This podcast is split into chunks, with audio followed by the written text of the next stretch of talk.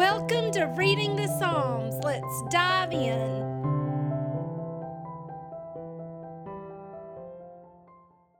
Psalm 26 Vindicate me, O Lord, for I have walked in my integrity, and I have trusted in the Lord without wavering.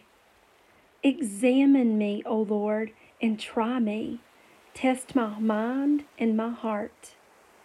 For your loving kindness is before my eyes, and I have walked in your truth. I do not sit with deceitful men, nor will I go with pretenders.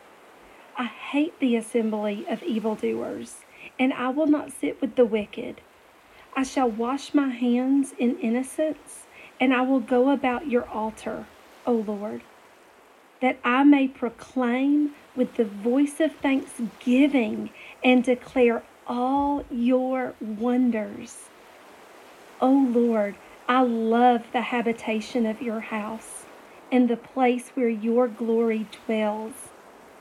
Do not take my soul away along with sinners, nor my life with men of bloodshed, in whose hands is a wicked scheme, and whose right hand is full of bribes. But as for me, I shall walk in my integrity.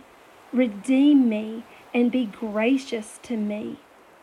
My foot stands on a level place. In the congregations, I shall bless the Lord.